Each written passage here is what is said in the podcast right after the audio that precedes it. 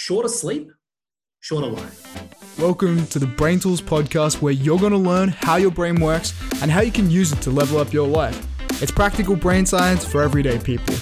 I'm your co host Sam, a self professed neuroscience nerd on a mission to share brain science with the world in words everyone can understand. And I'm Kieran, and I specialize in neuroscience at university and now run a metacognition education startup in Asia. Each episode, you'll walk away with six practical brain tools that you can use immediately. No fluff, just the good stuff, with a side of banter.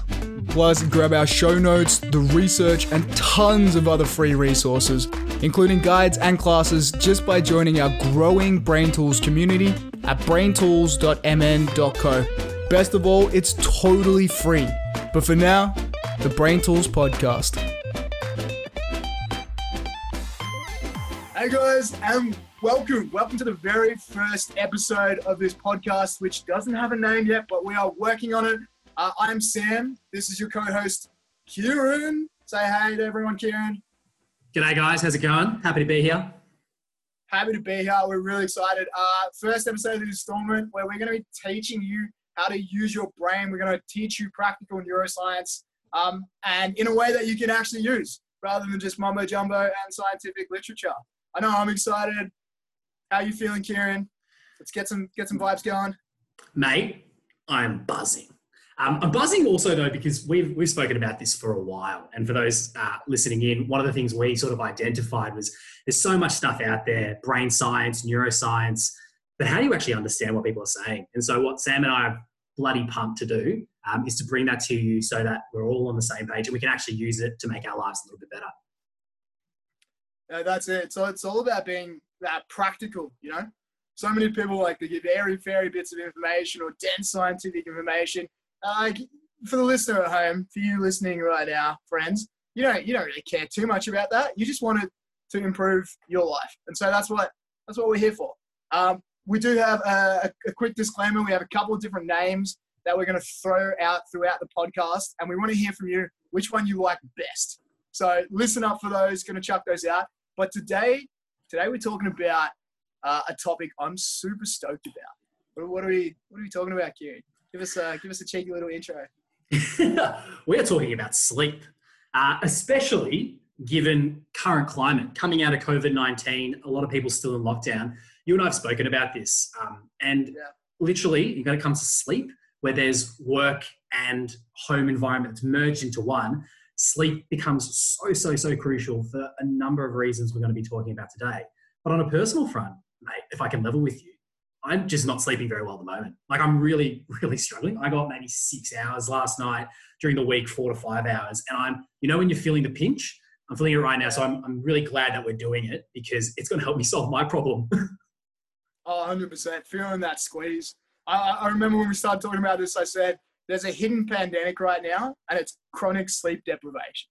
And I know because I've been sleeping like just rubbish, barely five or six hours going to my morning meetings with my team.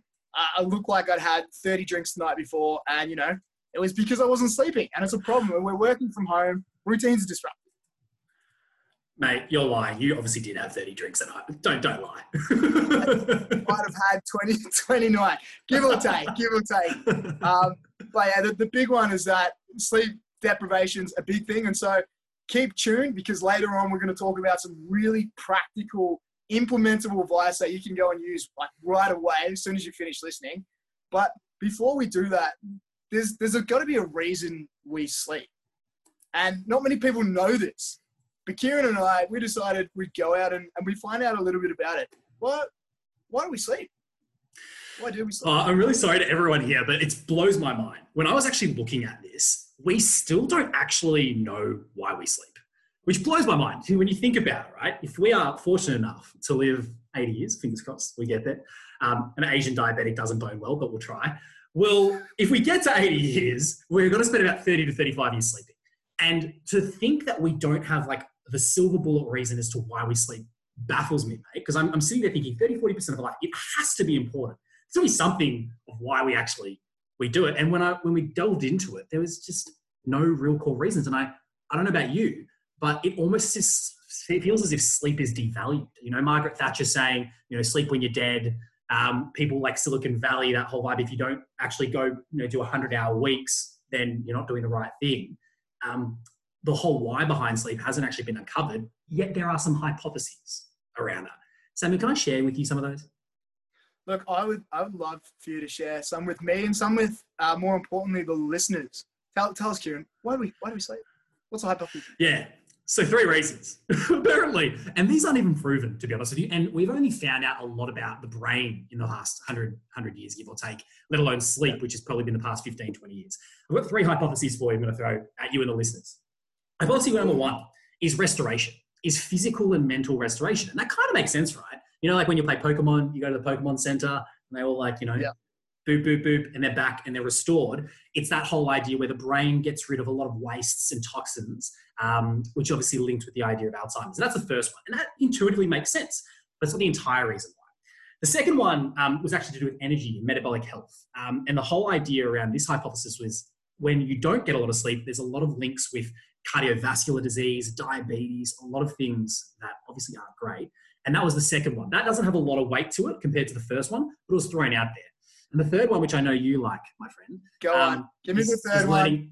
Is learning and memory. It's learning and yes. memory. The whole idea of consolidating your long term memories and making sure that from the previous day, you're consolidating the important stuff. And that's the whole idea of what we call long term potentiation and long term depression, where the brain literally prioritizes the most important stuff um, to consolidate.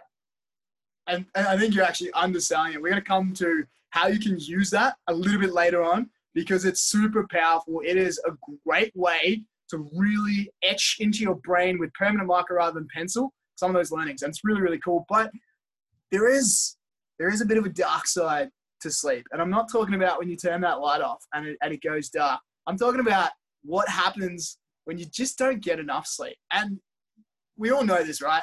You've had those nights where you've had four or five hours sleep, you wake up the next day, your brain's foggy, you can barely think, like your motivation just falls through the floor. Start doing stupid things like eating 10 bars of chocolate because you have no self control. Um, and there's, there's actually a couple of reasons for this that I'm really, really excited to, to start covering in our next section where we talk about the problem with sleep loss.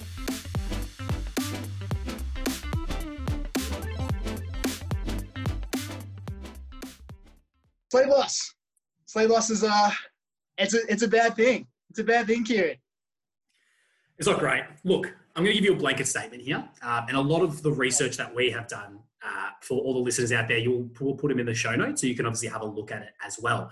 But my blanket statement for you here is this shorter sleep, shorter life. I'm going to repeat that. Shorter sleep, shorter life. Have you, and by the way, Chernobyl, have you watched that HBO series before, Chernobyl? I, I haven't seen it yet. I've been teased by it. I haven't you seen suck. it. Tell me about it. so basically, obviously, with Chernobyl, which is the nuclear reactor and breakdown, the only thing yeah. I want to mention about it, one, thrilling series. Please watch. Uh, number two, though, is one of the main things that wasn't spoken about, but was in the report, uh, the after action review and report as to why it all happened. Sleep deprivation was one of the major issues, but it didn't get a lot of runtime because as we get a lack of sleep and sleep deprivation occurs over a period of time, our decision making sucks. It gets so much worse. Our mental and physical performance decreases exponentially. And that was one of the reasons why the meltdown happened, but people don't really talk about it. You're saying sleep deprivation actually contributed to what happened, Chino? Yep. Boom, boom, shake the room. That's the reason why. Boom, boom, well, one of the reasons why. Because some bloke on the controls only had four hours of sleep the night before. Yeah, it's it's it's crazy. Like, and that's the thing that we we, we like as we said, we intuitively feel it, right? Like over the past couple of days, yeah. not getting a lot of sleep. I'm foggy. Um, I can't get up. I'm everything feels a lot harder than it isn't because it is harder because I'm not not tuned in. Um, and it's so nuts to think, mate, that WHO, which uh, the World Health Organization, which has copped a bit of heat recently for all things COVID 19, let's be honest, but okay. they did come out and say night shift work. Because night shift work obviously people don't necessarily have a lot of sleep and they work at, at the, the, wrong time, so to speak, is actually mm. considered a carcinogen. Shift work, a carcinogen now. So, so shift work, gaining a lot of weight. Shift work leads to cancer. Literally, yep. sleep deprivation leads to cancer. It's, yeah, I'm going to be. I'm going to hedge here and say correlation, not causation, because I know some listeners will come in and say, sure, "Hey, sure. Kieran, it's not causing." Everyone holds there's such a strong link. Kieran, Kieran just said shift work leads to get. It's, I mean, you're so right. And also, there's this concept that like sleep loss is basically brain drain. And I'm going to give you a quick study in a story format. So listen to this, uh, everyone listening right now. They did a study where they took an A student and they scored in the top 10% of everything they did, top 10%. When she got just six hours sleep during one week, her score started to bottom to the bottom 9%. She went from the top percent, 10% to the bottom 9% just by missing two hours sleep every night of the week. So, like what the researchers uh, essentially were talking about is the fact that sleep loss is cumulative and it adds up. And by the end of the week, this A student was an F student who couldn't even see straight, which is crazy, crazy research, right? That's actually insane, mate. When, when you really think about it, because you know my field, I'm, I work in education, and to think that we're talking about improving student performance always yeah. of how they get better results in exams. And that's time for another story. Um, for the listeners, we're going to talk about education in a future episode because Sam and I hold some uh, strong, but we think reasonable opinions about it. Um, but Educate. if they just get more sleep, they get more sleep, they increase their performance. If that's the, the, idea that you've got. And I want to share with you just a very quick study as well, if I may, yeah. which is when we think about sleep, and you brought up an awesome point, mate, which is when you rocked up into work, you sometimes might, might feel that you're okay, but what you look like is a completely different story. And mm. that's the interesting thing about sleep deprivation is people that are sleep deprived don't know about it. They actually think their performance is the same. And there was a really interesting study done where there was three groups. I'm going to put you in group. Say Sam was in group one, and I'm in group two, and let's just say someone else is in group three. let's say Roger Federer. No, I don't know why, but he's there. You got three different groups. One group, group one, got eight hours of sleep. Group two, six hours. Group three, four hours of sleep. And what they did is they then measured their physical and mental performance across a period of three to four weeks. So interesting with this. The group of six hours, so group two, after one week, what they noticed, these you know professors just sitting having a look, is that 25% of these people fell asleep at least once during the day. Fell asleep, conked out, narcolepsy, bye bye, see you later, oh, because it was six hours across a week. They were done. Sleep on and the, like face down on the face down, done. See you later, bye bye.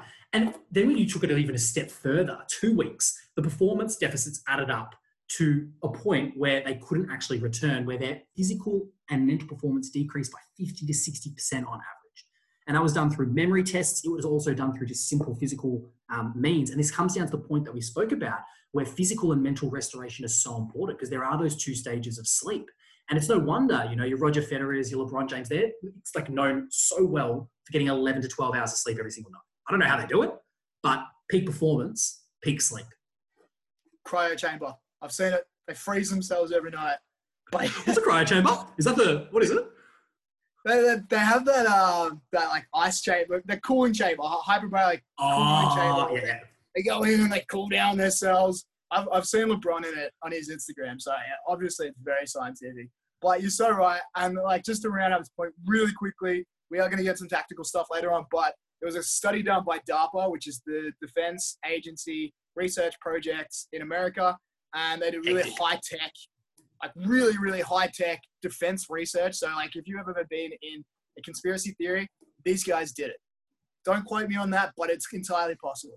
But they, they, did a, they did a study where they found one night sleep loss led to 30% loss in overall cognitive skill. 30%, like almost a third.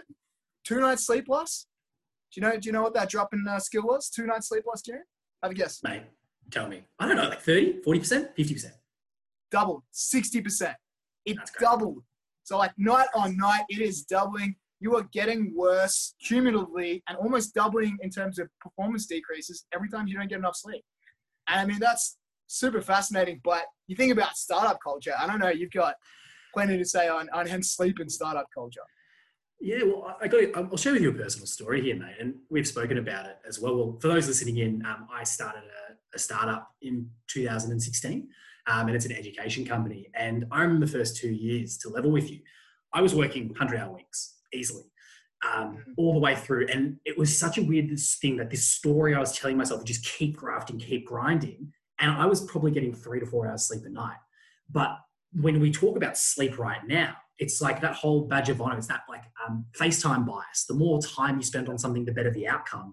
And that's completely past the point of truth. It's like how we've been talking about sleep for the past 20 years. You must get your eight hours. No, you don't. Get your eight hours, but what's your sleep productivity? How good are those eight hours? And it's the same thing with startup culture, which I find fascinating, is that it is the quality just as much as the quantity that becomes super, super important. And so it's the law of diminishing returns. My 100 hours are probably the same as, you know, 50 good hours, right? Um, but yeah. the story you end up telling yourself the fact that you're not aware of your sleep deprivation, and you think your performance is still really good, means you get trapped in this vicious cycle, which is why possibly, and again, I've got no answer here that I'm going to push, but why we don't necessarily care as much about sleep as we should, because it goes by the wayside, as you said. Definitely. It's, it's like so intrinsic in that culture of work hard, play hard, put in the hours, you know, yeah. sleep when you're dead, which is just ridiculous because it's like, well, that's a great way to get to being dead quicker by not sleeping. Shazam. Exactly and it's it's a hard one to come in. And like, look, I just throw a fact here uh, you know, you know, I like my facts, but basically they estimate economically that 100 billion dollars is lost every year in efficiency and performance, right? And so it brings it to so many. Hundred billion dollars, right? And you know, like the economic impact, people don't really look at the dollar value because they just think about, you know, the, the, the work hard, play hard culture, as you've said. But it becomes there's so many interesting implications for the idea of sleep. Like, what time should students go to school? Um, what time should we go to work? How many days a week should we work? Given what COVID 19's done, it's put a lot of things under the microscope of assumptions we've probably been living by for the past 20, 30 years. And I'm not going to get all woke here, but I think it's a very interesting idea that we're going to discuss when we get to implementation on how to get better sleep because there's actually implications from an individual that all of you listening can practically do, but also from like a societal and an institutional perspective that can both be synergistic in nature um, which I, I, think is a, a, really interesting point um, for listeners uh, listening in. I, I totally agree. And I'm really excited for some of that practical stuff coming up because it, a lot of it's counterintuitive. You wouldn't have heard it before. It's it is maybe going to blow your brain and your mind, but who knows? Uh, there's just a couple more things that I think we've got to talk about when it comes to sleep because there are a couple more problems, and these ones are really important. There's another one that sleep actually has a, a toll on your body. So it's not just your brain that's impacted, it's also your body. So your metabolism drops by half. If you're trying to lose weight and you're not sleeping, you're actually not burning as much energy. Your brain energy production drops your ability to convert glucose into energy in the brain.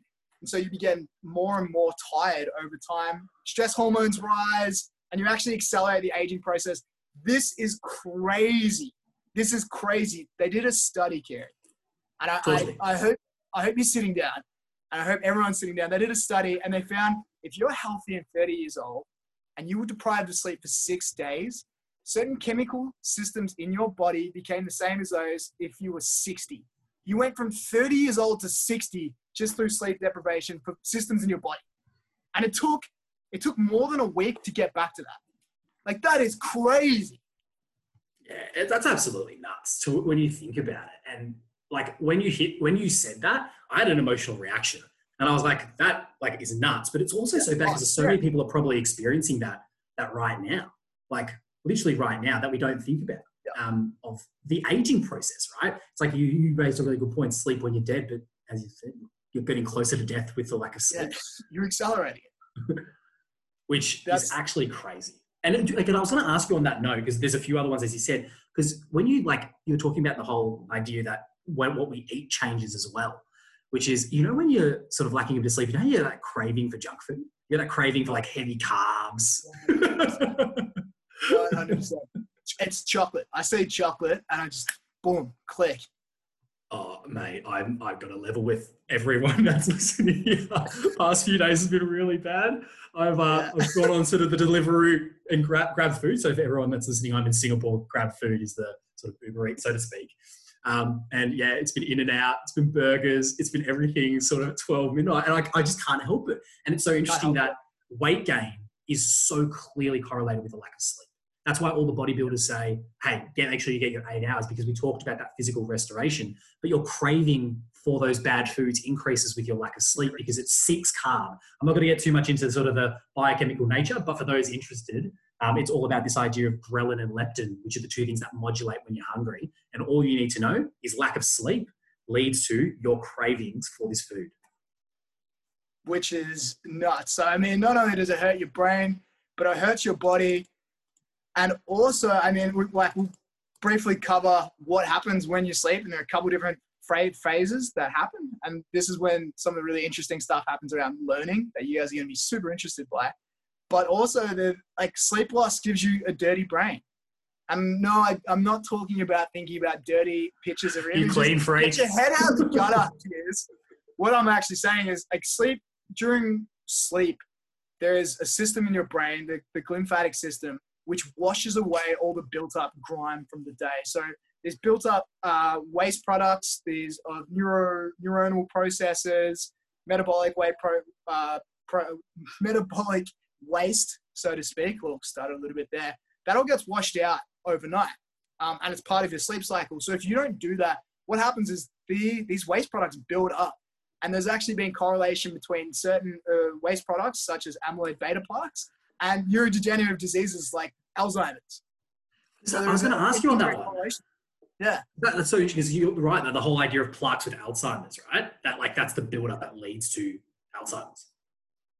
That's it. So I always like to say sleep's kind of like putting your brain through the dishwasher. It's like easy off bamming your brain. It's like cleaning away.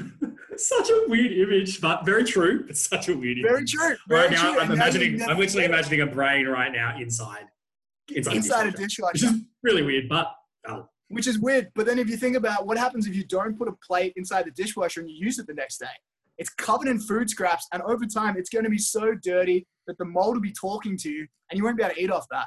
And you don't want that to be your brain plate. You don't want that. I mean, I don't. That is such a good example. That's such a good analogy. Like that makes so much sense to me. Like, yeah.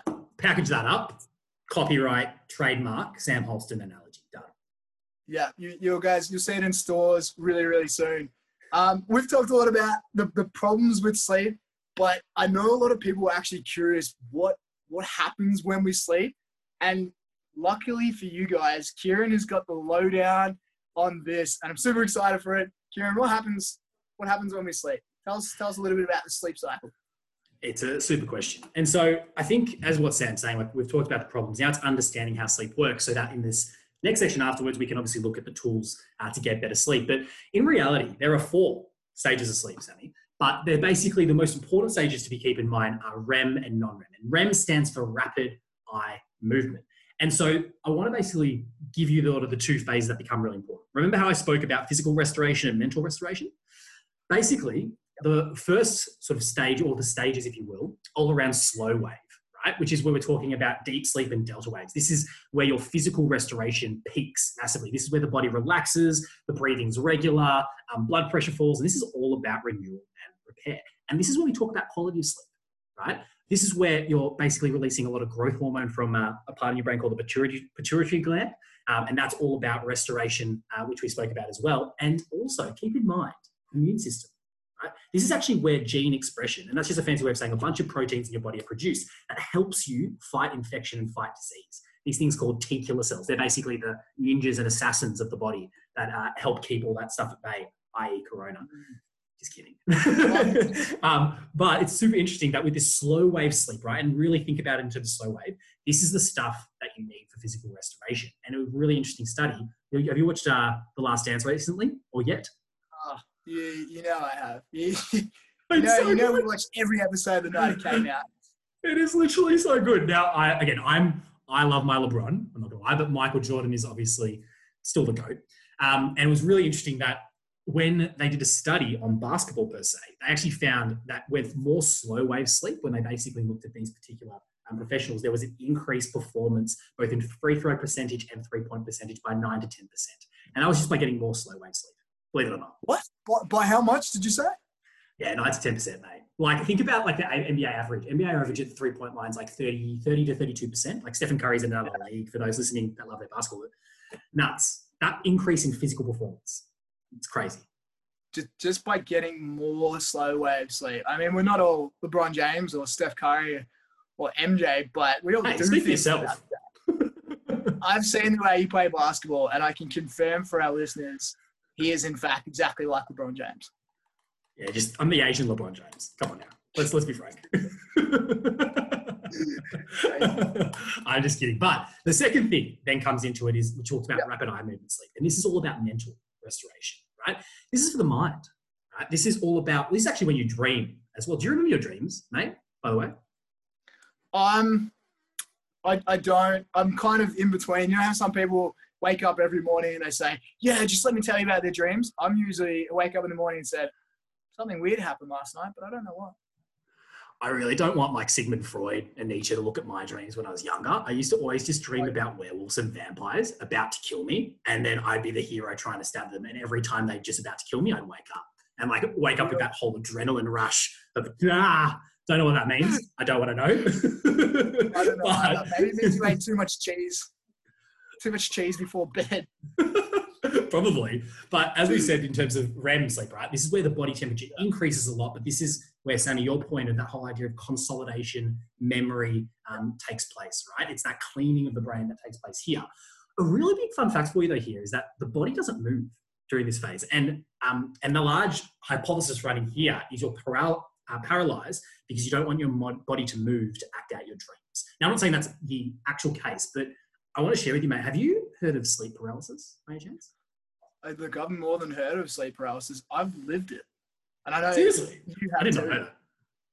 It is the scariest thing for listeners uh, that are tuning in. Uh, if you have had it before, there's so many pictures, um, like in all the Roman times, of like goblins and demons and aliens like sitting on you. Oh, yeah. It literally feels like that. You wake up and you're like aware consciously, but you can't move your body at all. And I remember I first got it when I was like eight years old, and I kid you not, I honestly thought aliens were in the room. I thought I was being abducted, and it made me scared to go to sleep. I remember so distinctly for like the three months after that. My mum and dad, I just gonna put my hand up. I had to sleep with my mum and dad because I literally was so scared to go to bed because I thought I was going to be abducted. And the sleep paralysis is, they still don't know why it happens, but it is crazy um, in terms of what happens. Because so, you said it happens to you as well. I, I have had it a couple of times, and that it's this feeling of impending doom. And there's something about the dream state when you go into sleep paralysis where it's just too real. Mm. It's it's inception levels real, you know? You can feel everything it's crazy because like I, I, was looking i didn't tell you about this prior to us chatting mate but i looked into it a little bit further because i was very interested. And there is actually an increased number of police inquiries that happen to do with like alien abductions like literally a spike with reports when people have actually been diagnosed with sleep paralysis. I kid you not. Which is which is actually pretty nuts to think about it because it does feel like that right? And like i've worked out a way to get out of it because i try and like move my body and i move my thumb now so every time I move my thumb, I'm able to sort of wake up and come back to it, but it is still still super, super scary. But just wanted to give you those two obviously big stages of sleep and the physical and, and mental restoration that come with it. The question now becomes, Sammy, and I know that you've uh, got a fair bit on this as we move to if you do get a really good sleep and you are getting those the deepness of sleep and you're getting that rapid eye movement sleep and the quality and quantity there, there are just so many benefits. Like there are so many plus sides to it. Obviously, living longer, but mate, I know you've done a fair bit of research into this. Talk to me. Sell me. I, I have, and I'm uh, very excited. So now we know how important it is to get sleep because of what happens if you don't get enough sleep. Let's uh let's cover what happens when you do get enough sleep.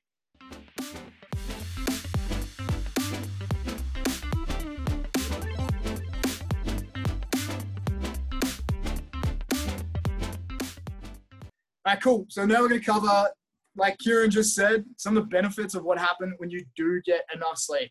Um, and Kieran alluded to this earlier, and I want to test uh, your retrieval, so to speak, of what you oh, can remember. You did not tell me we were going to do this. What have I yes, been listening, listening to? I'm kidding. I'm kidding. what did we say about what happens when you sleep at almost the start of the episode? I'll give you three seconds. What what happens? You consolidate memory. Yes, that's exactly right. Give you 30 seconds. so what happens during sleep is that you actually replay all the memories you had from the day beforehand or the period beforehand over in your mind. It's kind of like pressing replay on uh, your YouTube video if you're watching a TikTok, just letting it cycle over, right? And this is super important because as you're playing these memories, like you said, you're actually ingraining them better into the neural pathways in your brain. And it's even crazier than that because they did this amazing study with rats. Are you ready to hear a bit of a rat study? And people think like, rat, rats get so much flack. Like what they've honestly done for us in from a research perspective is actually bonkers. I think you got to give we got to give more love to the rats. Just to put it out there. Yeah. People love your rats. Love your rats. They've done a lot, lot for us. You know, love your rats. Um, But they did this study with rats and they gave them a puzzle and they helped the, the rats to navigate the puzzle. And then they tried two things. After they gave the puzzle, they stuck uh, electrodes in the brains of the rats to see what was happening during the, the puzzle solving activity. And they recorded this activity in their brain, which is pretty cool. And they said, all right, this rat has activity here in their brain. This one has activity there. Well, let's look at that now. What they then did is they helped the rats go to sleep. Guess what they found when the rats went to sleep? I have no idea. What happened? Those exact same activities they'd recorded while they were solving that pro- problem, the puzzle during the day, lit up. Literally exact same. That's that's bonkers. That it, it, that's actually crazy because what is popping into my head right now, mate, is like you know how with sports people they always talk about like visualization. Like I'm not yeah. saying again this works, but it seems like a really similar thing, which is you can visualize yourself practicing and possibly get still some benefit. Obviously, not going to replace the practice you do, but that, that, that is so interesting. It's so crazy. And then they actually try to interrupt the rat's sleep at that slow wave cycle you're talking about. And then they tested them the next day. And what they found is the rats who had their sleep interrupted couldn't solve the problem. They'd forgotten how to do it. But the rats who did it, no problem at all. They solved it. So this process when we sleep of replaying the memories is actually integral to learning. Like it's so important that when you get your sleep disrupted, like that poor little rat did, you you lose part of what you were trying to encode from the day before. You lose some of that memory. It, what you're saying right now is like hey, taking me all the way back to uni and the whole idea of cramming like where yeah. you sort of people like cram last minute. I'm sure everyone who's listening in has done that before, where you're trying to like prepare for some sort of test, maybe even a meeting. And the whole idea is like when you're doing it, I don't know how you feel about it, but you always feel like you're doing the right thing. You always feel like you're getting more bang for your buck by cramming last minute to get the information in your head. But what you're saying, which makes total sense, is that time to sleep where you're replaying the memory is so important for the memorization. It's very clear that cramming doesn't work. It's, it's like counterintuitive. You think about all nighters. I used to do them but what happens is you, your short term, uh, your ability to remember that in the short term might not be as impacted, but that memory was never properly encoded. So two, three days later, gone. That all nighter, and I, have had this happen. I learned an entire subject in about 16 hours. I went and did my exam. two days later, two days later, I kid you not, I couldn't answer a single question. I had no idea. Oh, but I passed. Nailed it. Please get, please get degrees. Don't. No, that's not, not necessarily true. Bad, that's, bad advertisement. That's that's coming down. Uh, yeah, we'll have to talk about that in the edge. we will. But that's a super one. So basically, what you're saying is like, in a nutshell, performance enhancing from a mental capacity, memory consolidation. Hugely. Yeah. Is there anything else from a, a, benefit side that's on your on your mind? There, there is, and we'll cover this really quickly because we're going to get into the, the, the nitty gritty, the tactical stuff, which I'm super excited about. But sleep also helps you regulate your hormones. So it helps essentially reset the adrenal system overnight, which controls your stress hormones, how stressed you are throughout the day. It also regulates the neurotransmitters and helps your, your brain recover the parts responsible for releasing those neurotransmitters. What does that mean for you? That's the way you feel, your mood. So stress improves your yeah. mood, improves your brain performance, and it also helps your body, like you said, to restore itself and reset. So it's really, really important for uh, uh, muscle restoration, especially if you're a, you're a gym rat or you like to work out. If you don't get enough sleep, your, your muscles literally don't have the time to rebuild themselves while they're inactive.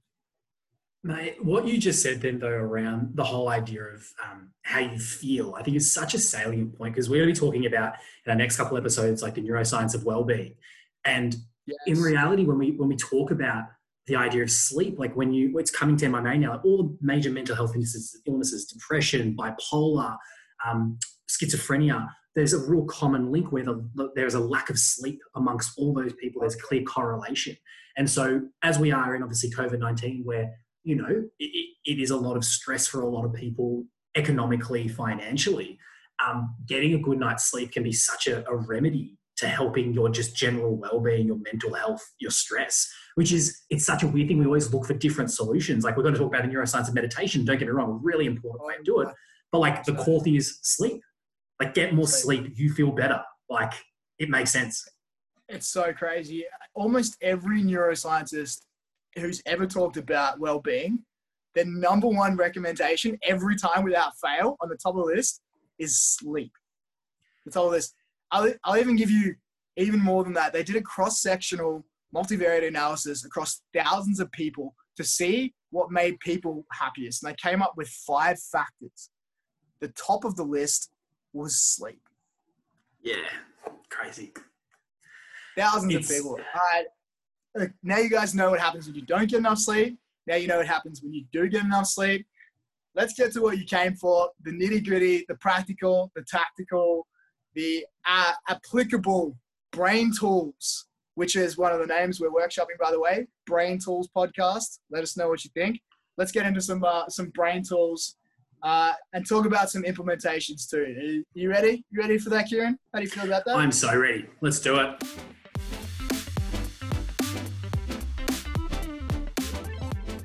Now we're going to talk about the, the practical side of things. Now you know why you need sleep. Let's talk about how to get better sleep. And luckily for you guys, Kieran and I have been uh, researching hard every night, staying up late, sacrificing our sleep so that we can bring you ways to get better sleep. so dramatic. Um, you have some really interesting, some really interesting uh, counterintuitive practical ways of getting more sleep that many people don't know about. What was what was the top of that list, Kiza? Yeah, it's a super question, mate. And I think this is where we're going to get super practical. Like, if you want to get a better night's sleep, the first thing that I can offer, and it might seem really obvious, but again, it's a really important one, is regularity, right? And we spoke about this. And for those that are listening in, Sam and I did a little bit of a test for a week prior to today, where we actually recorded the times that we actually went to sleep. Um, and when we, by the end of it, when we were before we were about to do this, we compared notes, and it was so interesting for both Sam and I that are notoriously really bad at sleeping. Even we're talking about it right now. Our regularity when we went to sleep, there was differences of hours when we did it. I remember seeing my own, but one was at 10 p.m., one was at 1 p, 1 a.m. in the morning, one was at 11:30, and the same for Sam. And that whole idea of regularity is so important. Are you going to sleep at the same time? Because your body has what we speak about, like a circadian rhythm right? Which is your body likes routine because routine sets your body free. And it's a really important thing to say, hey, what time are you going to bed right now every day? And humans are terrible statisticians. And we're going to be talking about behavioral economics as well with this. But if you ask this person what time do you go to bed, when you, when you, like as you said, mate, when you ask people when you go to sleep, they'll Yeah. give you the wrong answer. They'll be off. Got no And they'll think it's the same every night. Oh, I say 10. No, no. It's 10.30. It's probably 10.32. And my biggest piece of advice is for every single person here is pick the time you're going to go to bed and try and stick to that religiously. The way you put structures in place, if you are in a relationship with someone, it's always best that you both do it at the same time. So you've got that sort of social accountability as well. Um, that can be really, really useful. But it's also, and we'll get to this, having some form of a routine that happens when you're going to go to bed so that your mind and body start to adjust to it. A really simple tactic keep it dark, right? Darkness is where you end up going to sleep. So the moment you turn off the lights, your body and brain start to think, oh, it's time to go to bed. So these simple triggers happening at the same time lead to greater sleep regularity, greater quality, and greater quantity of sleep. And that's my first one to give you, Sammy. Oh, I love that. It's such a good one. And it leads directly into the next one I have for you. And this is uh, this is going to be a, a little bit surprising for a lot of people, but uh, just take a journey with me for a second. Inside your brain is a whole bunch of clocks. And neuroscientists will always talk about this. There's different clocks that time things like your hormone secretions, when you're meant to be waking up, and they basically control like when we're hungry, when we go to sleep, when we're horny, all these different things are regulated by these clocks. You have these clocks, but not everyone's clocks are the same. And there's actually three different sleeper types, and they're called chronotypes. Interesting. I didn't know this. Talk to me. People didn't know this, right? I didn't know this actually either. So there are three different chronotypes, and we get this wrong all the time. And the three are the lark, the owl, and the hummingbird. Now, as can be expected, if you're an owl, you're a bit of a night creature. And funny enough, like you, and what this means is your, your internal clock and your entire genetic sequence is optimized to stay up late and get up late. So people who are an owl should be sleeping in late, but they should also be the ones who at you know 1 a.m. are wide awake because that's what their body was designed to do. And everyone has been an owl in their life. Everyone. Mm. Everyone's been an owl. Seriously. When when might have when might have everyone been an owl, Kieran? What do you reckon? Absolutely at school, surely. Has to be. Has to be. Teenagers. So uh, around 90% of teenagers are owls. Their body goes into that rhythm. Um, and that's why when we talk about a little bit later, but school system's really bad for teenagers because you end up being sleep deprived. So owls, owls one of the chronotypes. The next one is the lark. And this is what I am personally. And what that means is your body is optimized to wake up early. So you're optimized to be up at 5, 6 a.m. and to be in bed by around 10 p.m. And these chronotypes are actually partially genetic, but also as a result of environmental factors. And it's super weird, right? Because growing up, the reason I'm a lark is I used to wake up at 6 a.m. every morning with my mom and watch aerobics. That was what we did. And I, I did that every year from three to about six, which basically wired into my genes. Um, which is so, so, so strange. But also, my dad's a lark. And if one of your parents is a lark, if one of your person, parents gets up early, there's 50% chance that you're going to have that same chronotype, which is pretty crazy. So there are the two outliers. And then you've got hummingbirds, which is everyone else uh, in between, which is people who usually wake up around 7, 8 a.m. So there are these three sleep types, but most people try to sleep like they're hummingbirds. And if you're one of hmm. those people when you're an owl, like you are, if you're a lark like I am, what it means is your body's not going to be sleeping properly because it wasn't meant to be asleep at that time. You're trying to go to bed at 10 and your body doesn't want to go to bed at 2 a.m. Like you, you physically won't get a proper rest. Yeah, it's so interesting. That's yeah. The whole idea, as you said, it's like trying to put a, a you know, square peg into a round hole type of thing. And what, what I'm thinking right now is again that nine to five. Like, where did nine to five come from? Like all this sort of stuff. Like it's it's a really interesting implication um, just for how we go about our everyday lives. Yeah, but also like you know, everyone has that one friend that sleeps in all the time, and you joke about them. Ben's, uh, That's Ben's you. lazy. That's literally you. That's literally you. It's, it's not. It's not me. It's definitely my little sister. But um, so like, we, we like to uh, throw a bit of shade their way, but it could just be their genetics. Now, when it comes to implementation of this, now that you know there are three chronotypes, people who like to sleep in late hours and go to bed late, people who like to get up early and go to bed early, larks, and then people in between. The implementation is figuring out which one you are. And you probably already know this. Like you just said, you stay up late. You're probably going to be an hour. Your body's probably better adjusted for that. And it's, it's wired into your brain clock. I'm a hmm. lark. I should be going to bed early because I want to wake up early. My body does that. Once you figure out which one you are, or if you're in the middle, then you can try to like optimize your sleep routine for that. And what you'll find is that's when your body wants to go to sleep anyway. So you'll get better sleep. That's my next that's, implementation. Figure out which type you are and then optimize your sleep pattern. I love it. That's so good. And that feeds really nicely into to my next one, which is for each and every one of those chronotypes that you speak of, there's one thing that's common between all of them. And that's the whole idea of keeping it cool. Um, and the reason I bring up the whole idea of keeping it cool is that your brain actually drops by a few degrees when it's actually ready to, to go to sleep. And so the, the really, really thing, interesting part about it is in Australian summers, my friend, as you know, it is so hard to get to bed. Like it's so difficult because you're tossing, you're turning, you're sweating. And that's because your brain's not obviously at the right temperature to allow that sleep to occur. So you want to keep it cool in order for your brain to obviously have that benefit and then obviously get to bed accordingly two really practical things that you can do. The first one, which is going to seem really counterintuitive, because when I saw this, this is coming back way to my human physiology classes back in the day, but taking a hot bath. And you might be thinking, hey, Kieran, hold on. You said keep it cool, take a hot bath. That makes no sense. What are you saying? But it actually, but it actually does because when you go into the bath, really, really hot, all um, all the blood is rushing, obviously, uh, to the core. And what happens when you get out of the bath is your core temperature drops significantly because of the temperature change, which means that your core and of your body is obviously lower in temperature, which means when you rug up into your bed, your body, your brain is at the right temperature to get that to get that sleep, which is really interesting when you think about the implications for that. Now, how I took this as, um, especially the past couple nights when I've really struggled to get some sleep, is I actually get um, an ice pack. And what I do is I actually get an ice pack, wrap it around, and put it near my neck. Um, and I sort of sleep on it when I'm actually doing my meditation. I'll speak about that in a little bit. Um, but what that has been is like huge for me getting more sleep. So two really practical things: have a have a hot bath, have a hot shower before you go to bed if you can, and then obviously something uh, cold. And obviously in Singapore we have air conditioners, so we you know drop the temperature massively. But keeping it cool is a really really big part of helping you you get to sleep.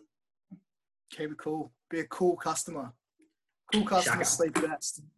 That's so crazy around hot showers because obviously even just talking about now and I'm thinking about it, like the the intuitive thought is, wow, why would I have a hot shower before bed? That's gonna heat me up. But like you said, it's that moment when you get out and everything goes a little bit cold and you know your body starts to shiver, where your body temperature drops. Oh, wow, that's that's a super cool one that I didn't know. Thank you for sharing. well, I'll put it back to you. What's your What's your second one, mate? Thank you for sharing.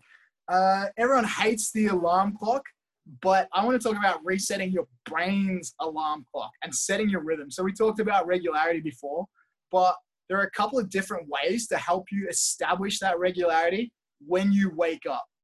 And so what, what happens when you wake up and you need to be in the mindset of telling your brain, hey, this is actually time to be awake. Because that's what establishes that that alarm clock in the brain, that routine, where every day the brain goes and gets these cues and thinks, yes, this is when I need to be up. And there are a couple of really easy ways you can do this. The first one is exposure to light. Think about this, right? Think about this. When were we were meant to wake up when we were in the savannah with a little loincloth running away from lions, Hunter gatherer of lions, then. uh, well, when the sun came up, right? When the light comes sure. up. For sure. And so there's actually there's been quite a lot of studies around this, but exposure to sunlight the moment you wake up and the period afterwards tells your body and your brain, hey, we should be awake. And it actually helps you establish that body clock to be awake at that time. So what I'll do in the morning is when I get up, rather than lying around in bed or lazing around, my first thing to do is get up, get out of bed, and get outside. Mm. And that's and that's how you establish that regularity by setting that brain clock. Makes so sense. So that's that's the first way you can do it, which is I pretty love it. cool, pretty easy. Yeah, so so all these things, and I'm not not tapping ourselves on the shoulder, but for people listening in, these like I'm I'm hearing Sam's ones for the first time. I'm going to be really I'm going to level with you with it, and these they just seem so easy. Like it's not hard thing to do. Go get light. Go get light. Like literally, So, like, go get light. Literally go get light. Um, and then the second implementation of this, which is just as easy, is just exercise in the morning. Exercise before 10 a.m. So what that actually does is it helps your your entire uh, neural circuitry and your, your CNS to wake up, but also sends a, a signal to your brain that as soon as you wake up and start walking, hey, this is when we're meant to be awake. It's almost like you're telling the brain, hey, by the way, every day at 8 a.m. I go for a walk. So I need to be ready for that period. And the brain says, thanks, Kieran. I'm going to remember that and make sure to wake you up by that time. So they, they did a lot of research around this and they found that people who woke up in the morning and exercised before 7 a.m. or whenever your chronotype suggests actually slept better the next night because their brain was reset and set for that good sleep. It's it's such a good point, and it feeds as we spoke about with regularity. It's like yes, it's about sleep regularity, but also waking up regularity is super super important. 100%. And those two things that you've spoken about, um, you know, to set the day right makes so much so much sense to me, mate. Those are those are gems. Like little things that I, I mean, if I wake up and go outside and walk for 30 minutes, the next night I sleep like a baby. Mm. I sleep like a baby and I wake up the same time the next day. And then the days I don't do it, I notice I'm groggy. My body feels a bit, the word I'd use is out of whack, Mm. where you just don't feel like that routine's there. So I, I'm I, like, I can tell you personally, it's worked for me. It's worked for me. No, outside of research, it's worked for me. Your next one's super important though, and it's one I am terrible at. Um, what is it, kids? Yeah, well, it's it's my last one to bring uh, what we've spoken about together is sort of creating that sort of power down routine. Uh, and what I mean by that is it's it's a really interesting one that the way that our sleep or our ways our life has changed is really interesting, mate. Like think about it. We spend basically nine to five in a room that's dark generally and with like artificial light, um, and then we come home to more light through obviously being cyborgs with our with our phones and our laptops and so on. And there's so many implications to that from an addiction standpoint, so on, which we'll obviously speak about. But making sure you're getting rid of, uh, and when I say getting rid of, you're placing away um, all the technology that you normally have at least an hour, at least an hour and a half before bed is super, super important. Now, not to dive in too much into it, but there is something in your brain called melatonin, and that's basically just responsible for when you go to sleep uh, and obviously when you're awake. Now, when melatonin is obviously suppressed, you're awake. Things that suppress it, blue light, caffeine, even as example. So having coffee at nine, not a great thing. But if What do you mean by blue light? blue light, so things uh, so different to like sort of the halogen, so like a lamp, nicer, right? But say your laptop screen, as an example, has more blue light in it, again according to the electromagnetic spectrum. But then you've obviously got uh, your phone as well. And I know there's heaps of apps on your phone that now have like sort of nightshade and stuff. Even then, that is still not great. It's only just halving it, if anything, in terms of your exposure to light. So it's not. I think people have taken, to be honest with you, mate, that people have taken this whole idea of I put nightshade on, I can still look at my phone until I go to bed. It's not true. Like that's just a way of saying it will impact you less, if, as opposed to removing it altogether. I did not know that. So I'm actually one of those people who chronically uses flux and claims it fixes everything. Yeah, it's it's a really interesting one, man. That's why I like that whole idea of creating a routine or a power down routine. So um, one of my mates to share this with you because I know you're in a relationship, whereas you know myself. But you've got um, the whole idea here is um, that his name's Rob, and when he goes to bed and he, he's like in a startup as well. Basically, he's sort of typing, you know, going away, and his uh, partner will always ask, "Hey, what's the what's the business case for this?" What's the actual business case for you replying to that email right now? We're doing this right now. And it's such an interesting way of getting workaholics and people who are so infatuated by work. And that's a great thing, but off. Because then Rob always says to me, he's like, cool, I've got to think through it. Like, what's the return on investment, me doing it now compared to when I wake up in the morning when I can reply to it? And there's normally not a very good business case or return on investment for you doing it eight hours later. And I found that such a such a useful thing, which is especially for ourselves, and we love to work obviously because we enjoy it. But um, yeah, what's the business case? And I found that a really really interesting one uh, as well. That is so epic, and I have never heard that before. and that is going to be my heuristic, my rule moving forwards for anything stupid is what's the business case? Because, like you said, most of the time there isn't one. There isn't. Yeah, Yeah, exactly. And the moment you engage your conscious part of your brain to actually sit back and think, hey, why, why am I doing this? You don't have a very good excuse. It's just the routine of I see the notification, I see the email, I've got to reply, but you don't have to reply. Just lying to yourself. It can wait. It can wait. And, I love that. and that's sorry, mate. No, I was just going to say it's a great way to break the pattern. You're spot on. And, and speaking of breaking the pattern, my sort of final implementation of this power down routine, and this is something that I've only recently introduced over the past few weeks, um, but is meditation. So I use Headspace. Again, we're not affiliated with it. Hey, Headspace, do you want to be affiliated with us? But um, Shout you out. yeah, we'll show you out. But um, yeah, I now do meditation. What I found super interesting is that, again, I'm not going to go into the science because we've got that in another episode, but it's me just having space to not think or think about or focus on something else means that I disengage uh, from my thoughts and I'm just more observing them and being mindful of them. But I'm falling asleep. I do it for 20 minutes. I'm falling asleep after 10. I'm like literally falling asleep and I have, I literally wake up with my phone on me with like headspace still there because I've just fallen asleep. And what I, what I push people to have is even if you just do some deep breathing and counting to 10, you know, counting to sheep or counting your breaths, something like that to break your thought process becomes a part of your power down routine.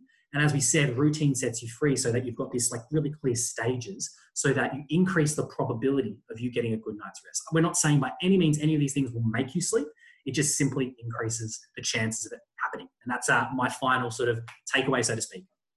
Love it. Super powerful. Super powerful. Have a power down routine. Uh, yeah, it's something I'm still working on. I know you've been killing it and it's been working really well for you. So I'm excited to try that out myself.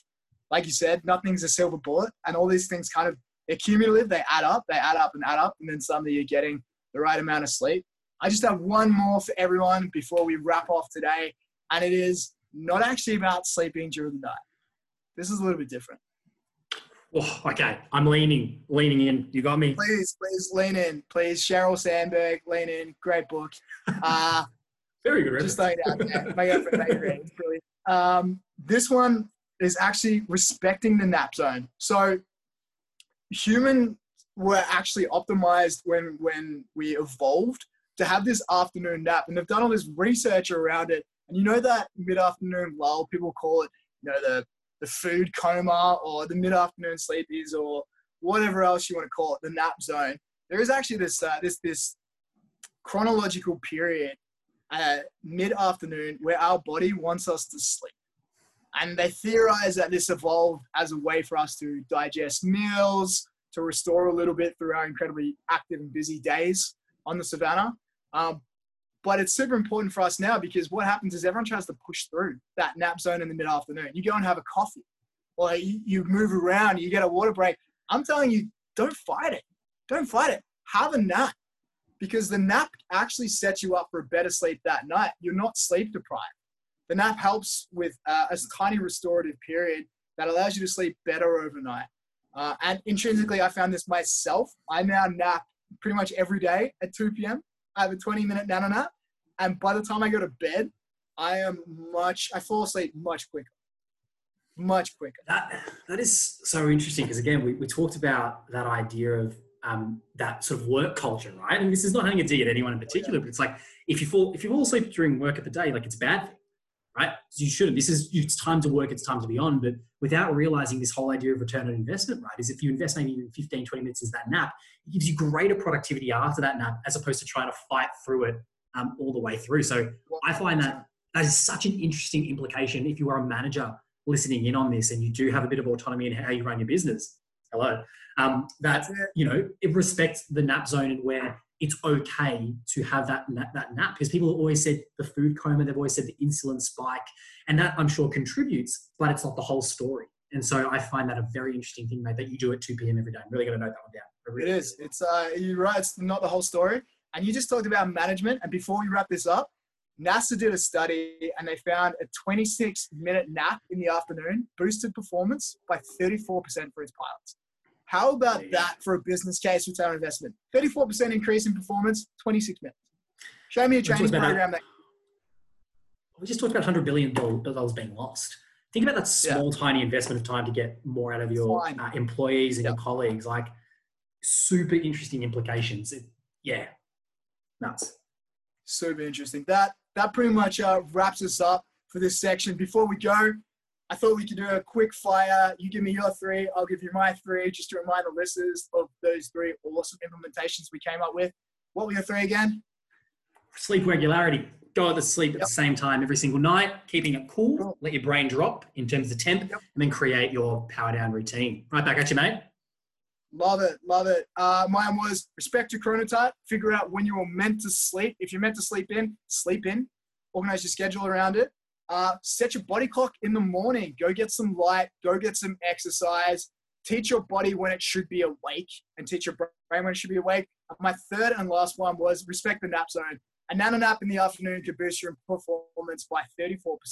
So tell that to your manager next time they catch you sleeping on the job at 2 p.m. Anarchy.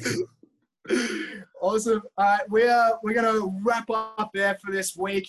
Uh, we're going to finish every one of these with an 80 20 takeaway. So if you could do 20% of what we talked about today to get 80% of the results, what would it be? What would what be that 20%? Uh, for me, I would say structure shapes behavior, not the other way around. Every single thing that we've spoken about, you put it in place. And if you put one or two of these things in place, you're more likely to get to sleep, which is, I think, uh, hopefully the big takeaway for listeners here. How about you?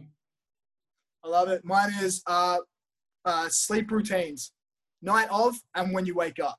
You set your sleep routines, you set yourself up for sleep success. That's it. There's nothing more. That's all we talked about.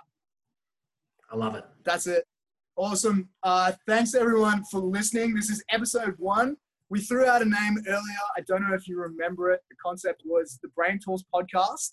We're also looking at some other name, uh, the Brain Gym, the Brain Shop. We're going to put a couple up online and ask you guys what you think is the best name. Love to get some feedback.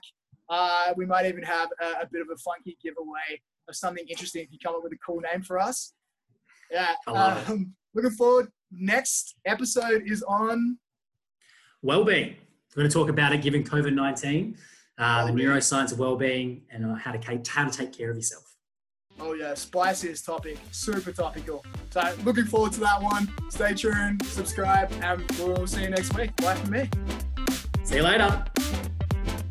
Thanks so much for listening to this episode of Brain Tools. We've got three quick things to hit you with before you go.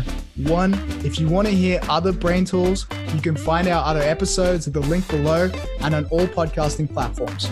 Number two, if you liked this episode, then give us a review on iTunes or Spotify, only if it's above four stars. And number three, you can go ahead and join the braintools.mn.co community where we'll post a complete brain guide based on this episode, plus a ton of other resources. Best of all, it is completely free. Cannot wait to see you next episode. And until then, bye for now. See you next episode.